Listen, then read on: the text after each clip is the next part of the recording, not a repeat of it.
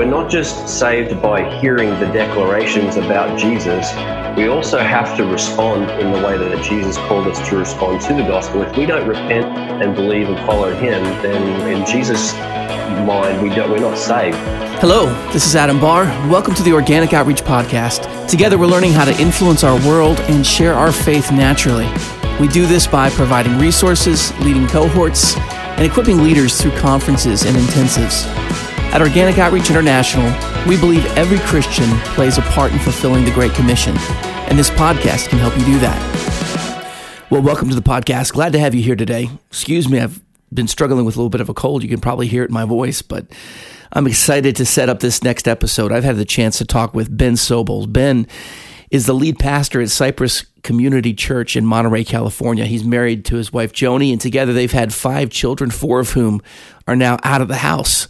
Ben has, has a great story. He grew up in Australia, was saved while caddying on the PGA Tour in 1995. He went on to graduate from Dallas Theological Seminary in 2000 and became the senior pastor at Cypress uh, Community Church in 2010. Ben's a guy who I had a chance to meet at an organic outreach conference years ago, and together we talked about the connection between evangelism and discipleship and the gospel. And uh, long story short, he's gone on now to write a book co authored with Bill Hull called The Discipleship Gospel. I can't wait to share this interview with you. Hope you enjoy it. Well, I'm sitting here with Ben Sobels. Ben is the pastor of Cypress Community Church in Salinas, California. We've had a chance to meet a few different times. Ben, I'm so excited to have you on to talk about your book, The Discipleship Gospel What Jesus Preached, We Must Follow. Good to have you here. Thanks very much, Adam. It's great to be with you. Yeah, this is a this is a great time. I want to first of all just thank you. You you are uh, from what I heard, you're in the midst of a sabbatical. Yeah, I, this is the first time I've ever had a sabbatical. It's three months long, and I'm one month into it. So all I can tell you is this is a wonderful gift from our church after ten years of ministry, um, and I've already restarted recalibrating. So it's it's a beautiful gift. Yeah, it really is wonderful. I I uh, had one my, one myself this summer. I think a lot of times as leaders we're almost afraid to to use the language of self care or those sorts of things. We don't want to sound like we're being wimpy or we we you know we immediately go our brain goes to the guy who's a a CEO or a business owner who says, "Hey, I've never been paid for taking three months off." Um, how are you how are you able to get your church to a place of peace about doing that for you?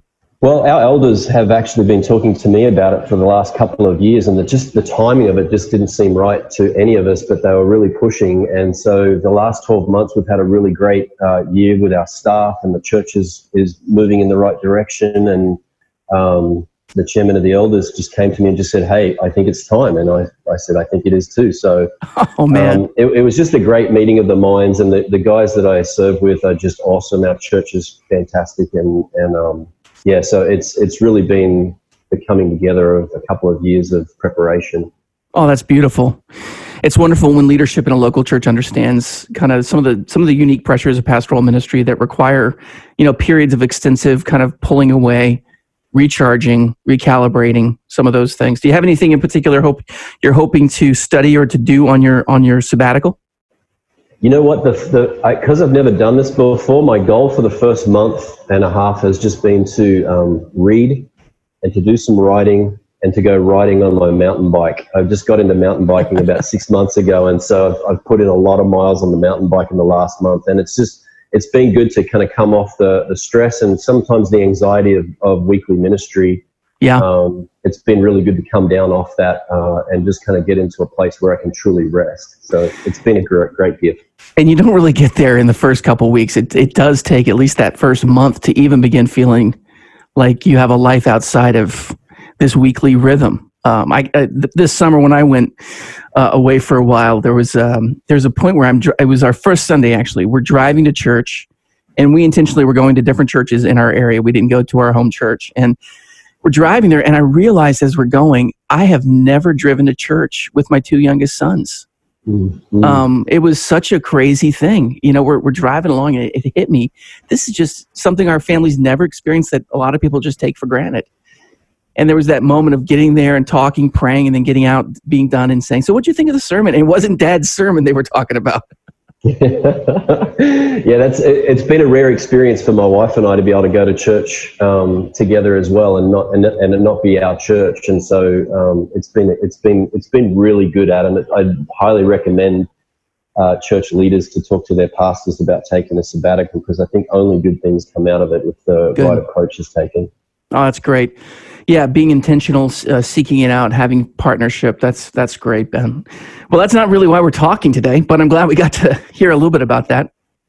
Um, ben, I can remember the first time we met, or at least our first really substantive conversation. You and I were sitting there, and I think the thing that immediately drew me to you was that we were both really passionate about discipleship in the local church. Mm-hmm. Uh, that was about six. We were talking. We said, I think that's been about six or seven years ago now. Mm-hmm.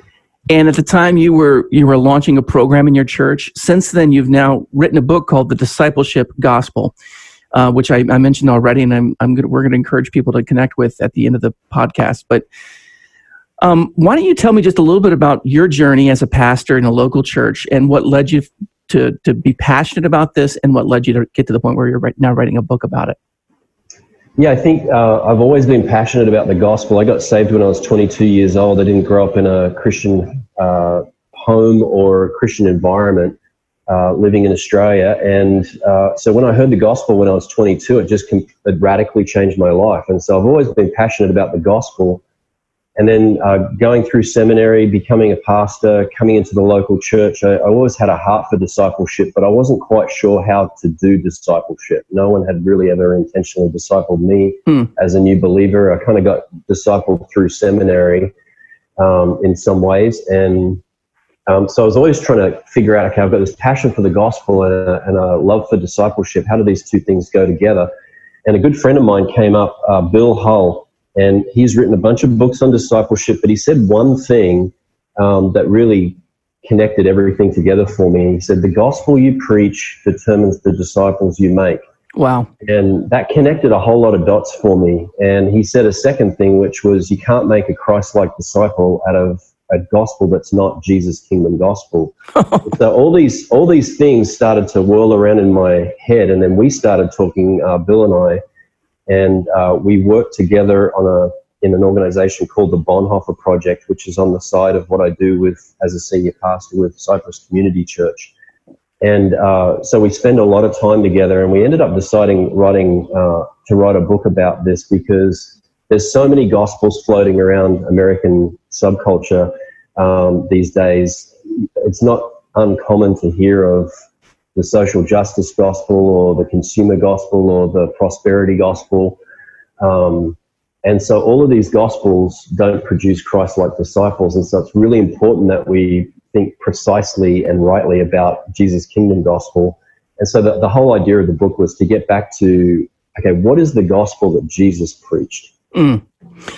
Yeah, that's that's a great kind of synopsis of of the the connection you're seeing here between uh, between the gospel we preach and the kind of disciples we make. And and in many ways, I think there's a kind of a, there's a provocative kind of claim in your book that that we're part of the crisis of discipleship we're seeing in the church is the crisis of clarity when it comes to the disciple to the to the gospel itself and you, you just mentioned i think in the book is it seven different kind of false gospels that get talked about uh, in the world today right is that is that right seven different kind of versions of the gospel yeah, yeah, and and so there's we, we can't. So we've talked about the prosperity gospel, the consumer gospel, um, the social justice gospel.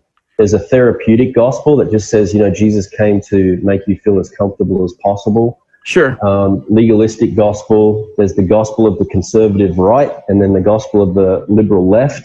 Yes. Um, all these gospels are permeating American culture, and it affects the culture of discipleship in the local church because the gospel you preach determines the disciples you make. Yeah, one of the one of the passages in the book. I just I want to read this uh, and, and, get you to bounce off it for me. It, it, it's uh, it was a, a quote that jumped out and got me. It's false gospels say in one way or another Jesus died for your sins, he rose from the dead and ascended to heaven, and he will return someday to gather his church. Everyone who has agreed with this set of religious facts is a Christian. By the way, you don't need to do anything about it. In fact, you can do it, you, you can't do anything about it because it's all by grace. Ooh. Now, for a lot of people, I'm afraid a lot of people would say that's exactly what I heard last Easter proclaimed in my church. What's wrong with that version of the gospel? Yeah, I, th- I think uh, so. When we when in the book, we kind of look at three aspects to Jesus' kingdom gospel and it's really important that we have the, that framework in our mind. So when Jesus came, we, we, we delve into two particular passages of scripture where Jesus is actually revealing the, his gospel to the disciples. Uh, the first one is in Mark chapter one, mm-hmm. and it's, it actually says that Jesus came proclaiming the gospel of God, and he said, um, the, the kingdom of God has come, therefore repent, believe, and follow me. And then in Mark chapter 8, he goes into more detail about who he is as the king, and, and Peter confesses him to be the Christ. And then um, he speaks, it's the first time in Mark chapter 8 that he speaks of his death and his resurrection with the disciples. And then again, the, the call comes, follow me. And it's, it's built upon now. It's not just follow me, it's now deny yourself, take up your cross, hmm. and follow me. And so here we have quite an extraordinary gospel in that you have a crucified king, which was unthinkable to the disciples. You know, a, a, if you were a dead king in the ancient world, you were no king at all. You stopped being the king if you were a dead king. Yeah. And so um, a crucified king made no sense to Peter, and I think that's why he had such a visceral reaction to Jesus. But then you have this um, crucified king calling us to live a crucified life. Hmm. And and that's just a very different tone for the gospel. It's not just um, Jesus has done everything and we receive it like a big blob of um, sour cream. That that's not how grace works. You almost um, made me spit out my coffee. Empowers.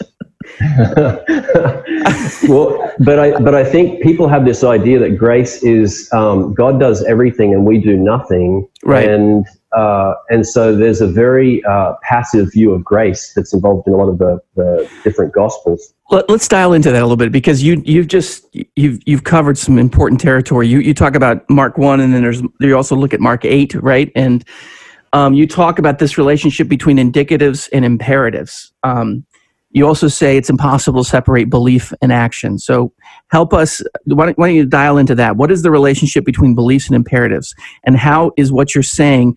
I think for a lot of people, their their antennas go up and they're like, "Are you talking about works righteousness? Are you saying we somehow work our way into heaven?" And help us understand what, you guys present in the book as this in, in, unbreakable relationship between belief and action, between indicative and imperative of the gospel. That's really good. Yeah. So so in Mark 1 and Mark 8, Jesus represents the declarations of the gospel. So God's kingdom has come. He is the Christ. He died on the cross for our sins. He was resurrected from the dead. But he also um, presents to us his call. Okay, how are we how are we to respond to the gospel? So we're not just saved by hearing the declarations about Jesus, we also have to respond in the way that Jesus called us to respond to the gospel. If we don't repent and believe and follow Him, then you know, in Jesus' mind, we don't, we're not saved. You're not just saved by hearing it. Kind of like what James says, where it's um, faith without uh, works faith is dead. Without works is dead. Exactly. Yeah, yeah, yeah. And so, so what what the kingdom, Jesus' kingdom gospel does, and this this threw me for a loop, Adam. It really pushes us to um, understand a robust, have a robust biblical understanding of grace. Because grace does isn't an excuse for sin. It's actually grace is an empowerment for obedience. And so right there in the gospel, when Jesus says repent and believe and follow as a response to the gospel, we have to do something. But but we're not doing we cannot do those things because we're dead in our transgressions and sins. We cannot repent, believe, or follow Jesus without his grace empowering us and making us alive in Christ. And so, so the false gospels have pushed us into a false narrative of grace, which is called, which has left us thinking that grace is very passive, that we don't have to do anything. But there's more of a beautiful, mysterious partnership in the gospel itself, which bleeds over into a life of discipleship, which says grace empowers a new life with Jesus. And you can only live this new life of Jesus and truly follow Jesus by grace. Mm. Yeah, you guys quote it's it was a pretty convicting uh, statement by Dallas Willard, who said, "We've not only been saved by grace, we've been paralyzed by it." that's pretty that's pretty stunning when you when you hear that. This idea of grace is just something. Now, how uh, dial into it just a little bit further because what what, what I'm hearing you say is that grace is something that that God pushes into our lives. It's a power that God pushes into our lives that requires a necessary response. Right? Is that what you're saying? Grace is not yeah. just a declaration of our righteousness before God in Christ, a judicial dec- declaration of our righteousness. Grace is also a it's a it's something that moves us and empowers us to do the the in, imperative, right? Repent, believe, and follow. Yeah, and so so when we think through this, and you go, okay, well, how does grace empower obedience in my life? How does grace empower me to respond to the gospel? Um, it's it's a fascinating thing to me to think through grace and the Holy Spirit together because the Holy Spirit, as Jesus taught it, um, taught us about the Holy Spirit, He is a gift. The, the mm-hmm. Holy Spirit's a gift, which is a grace. And yes. so as as we as we are empowered and filled with the Holy Spirit, uh, as we live in the Spirit, we are living by grace. And so so the Holy Spirit is the one who's really empowering us into obedience and to follow Jesus but we can talk about the Holy Spirit's empowerment and grace's empowerment as the same thing because the, the gift of the Spirit is a gift of grace to us. So, so to bring bring a, tie a loop on this, I, I mean, uh, put a bow on this. We're we're saying that the the God that inherent in the gospel presentation is both a statement of what God's done and a statement of what we have to do in response to receive it. Mm-hmm. God, I think so. Yeah, go ahead. And and and those four parts of the of here's what God's done, right? Go ahead and give me those. Yeah, so, so the, the declarations of Jesus' kingdom gospel as he preached it in Mark 1 and Mark 8 are God's kingdom has come.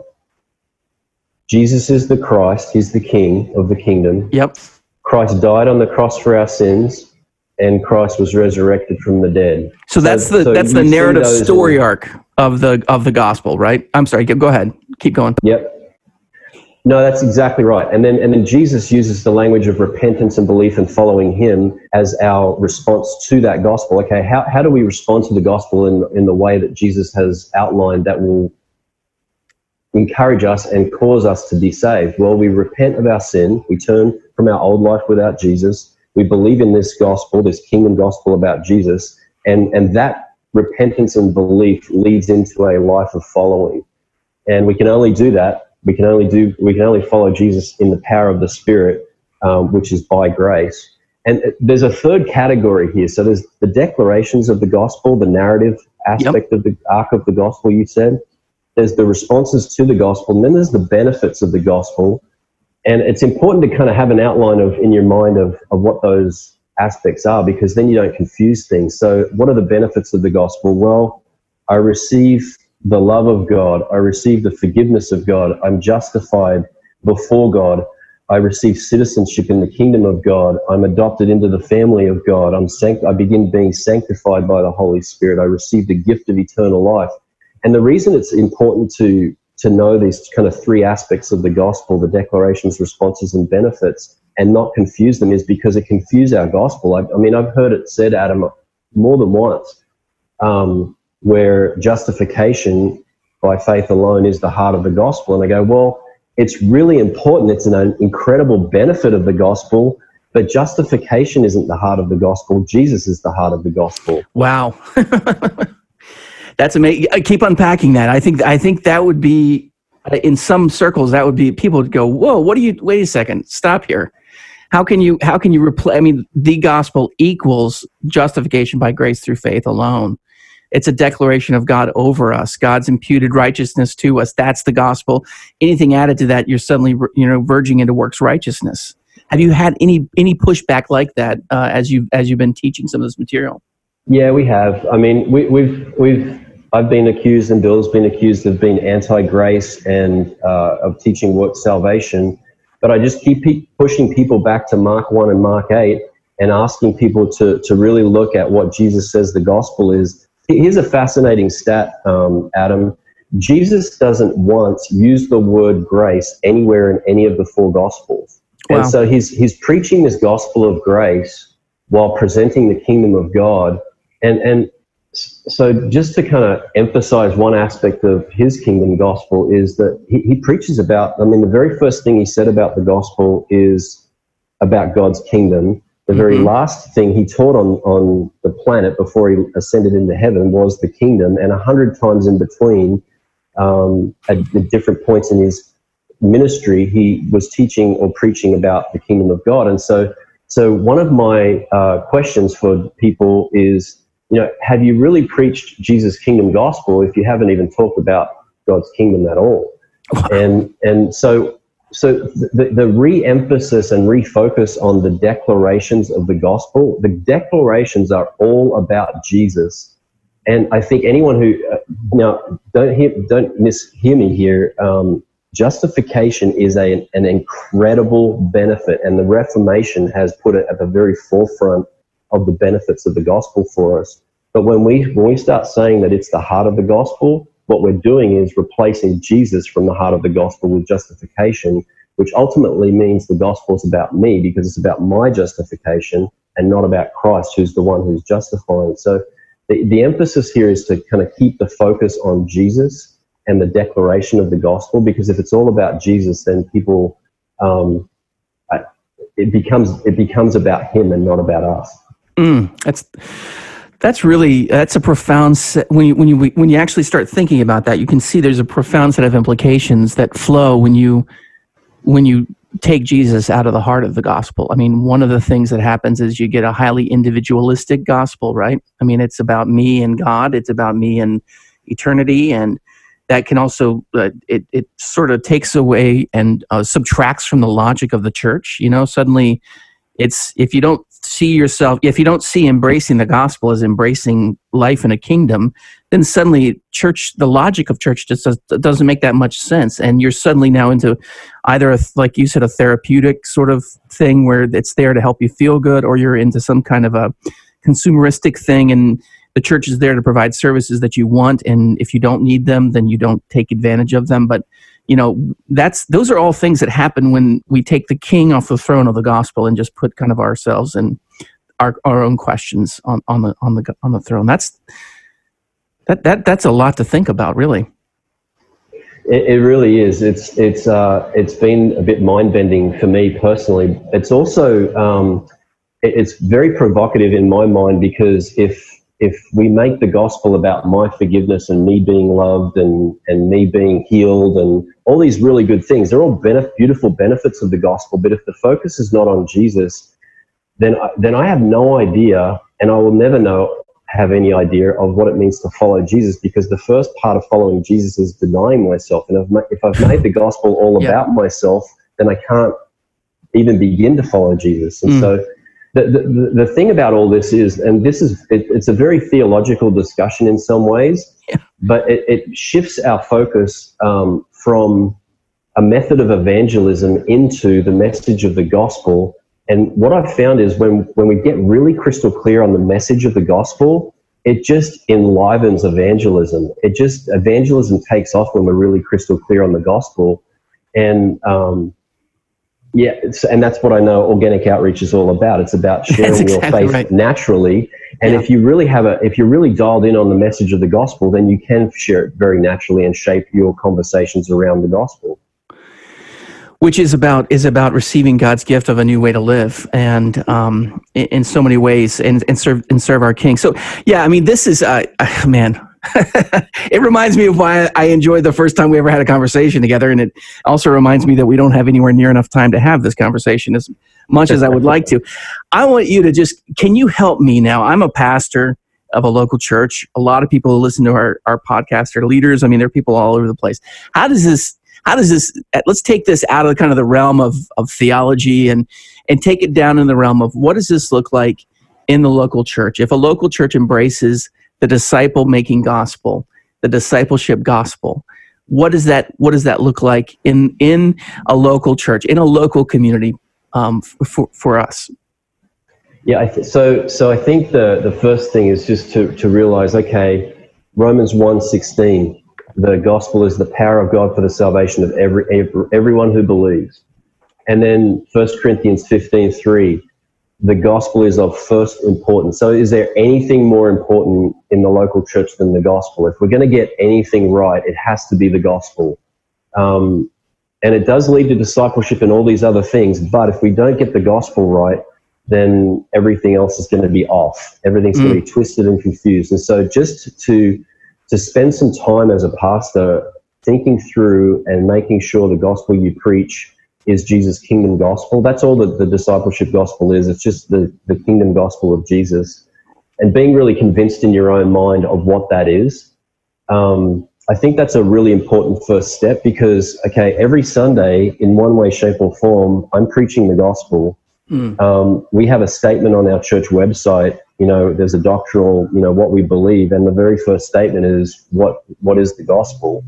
Um, when we have new members come into our um, uh, exploring Cypress class, you know, we go through the gospel with them. So every almost at every corner of life in our church, we are going, we are reinforcing and rebuilding and um, helping people understand with crystal clarity what the gospel is.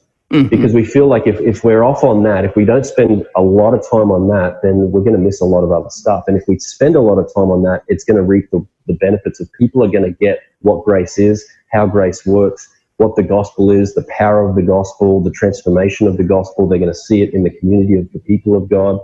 Um, so I think I, you know that's what we do in the Bonhoeffer project. We spend one year going through the gospel and showing and, and kind of crafting a plan of like, okay, how does the gospel lead to disciple making in the local church?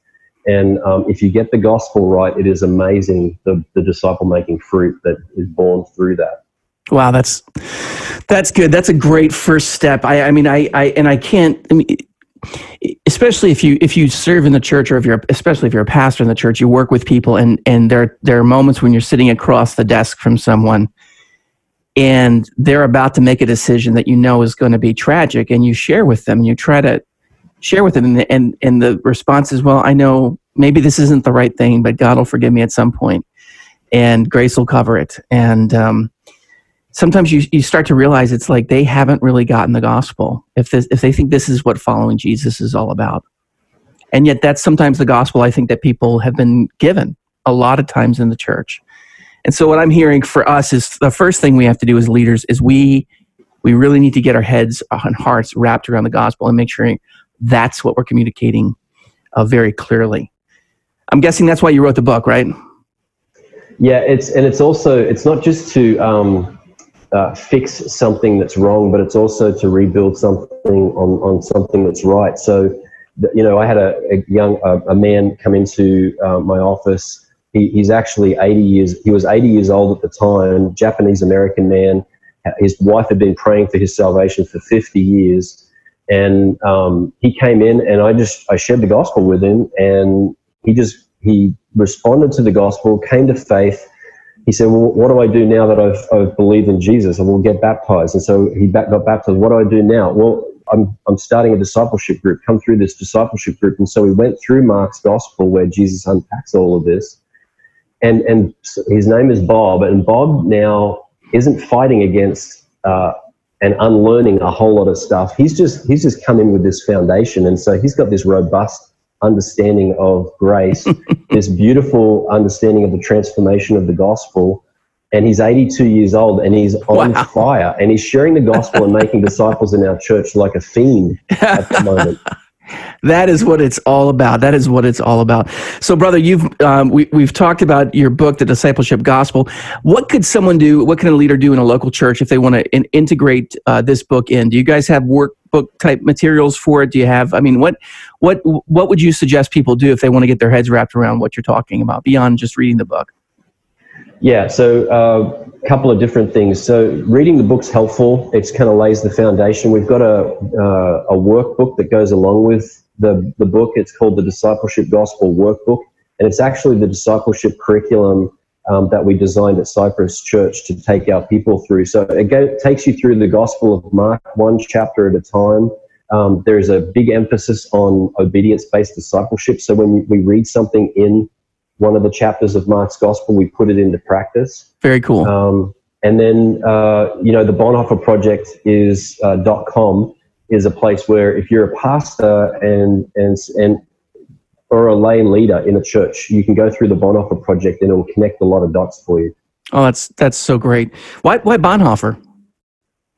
Um, just because of his uh, influence in the early World War II times with a group of young pastors where it was illegal to, to basically preach the kingdom gospel and make disciples the way Jesus did it.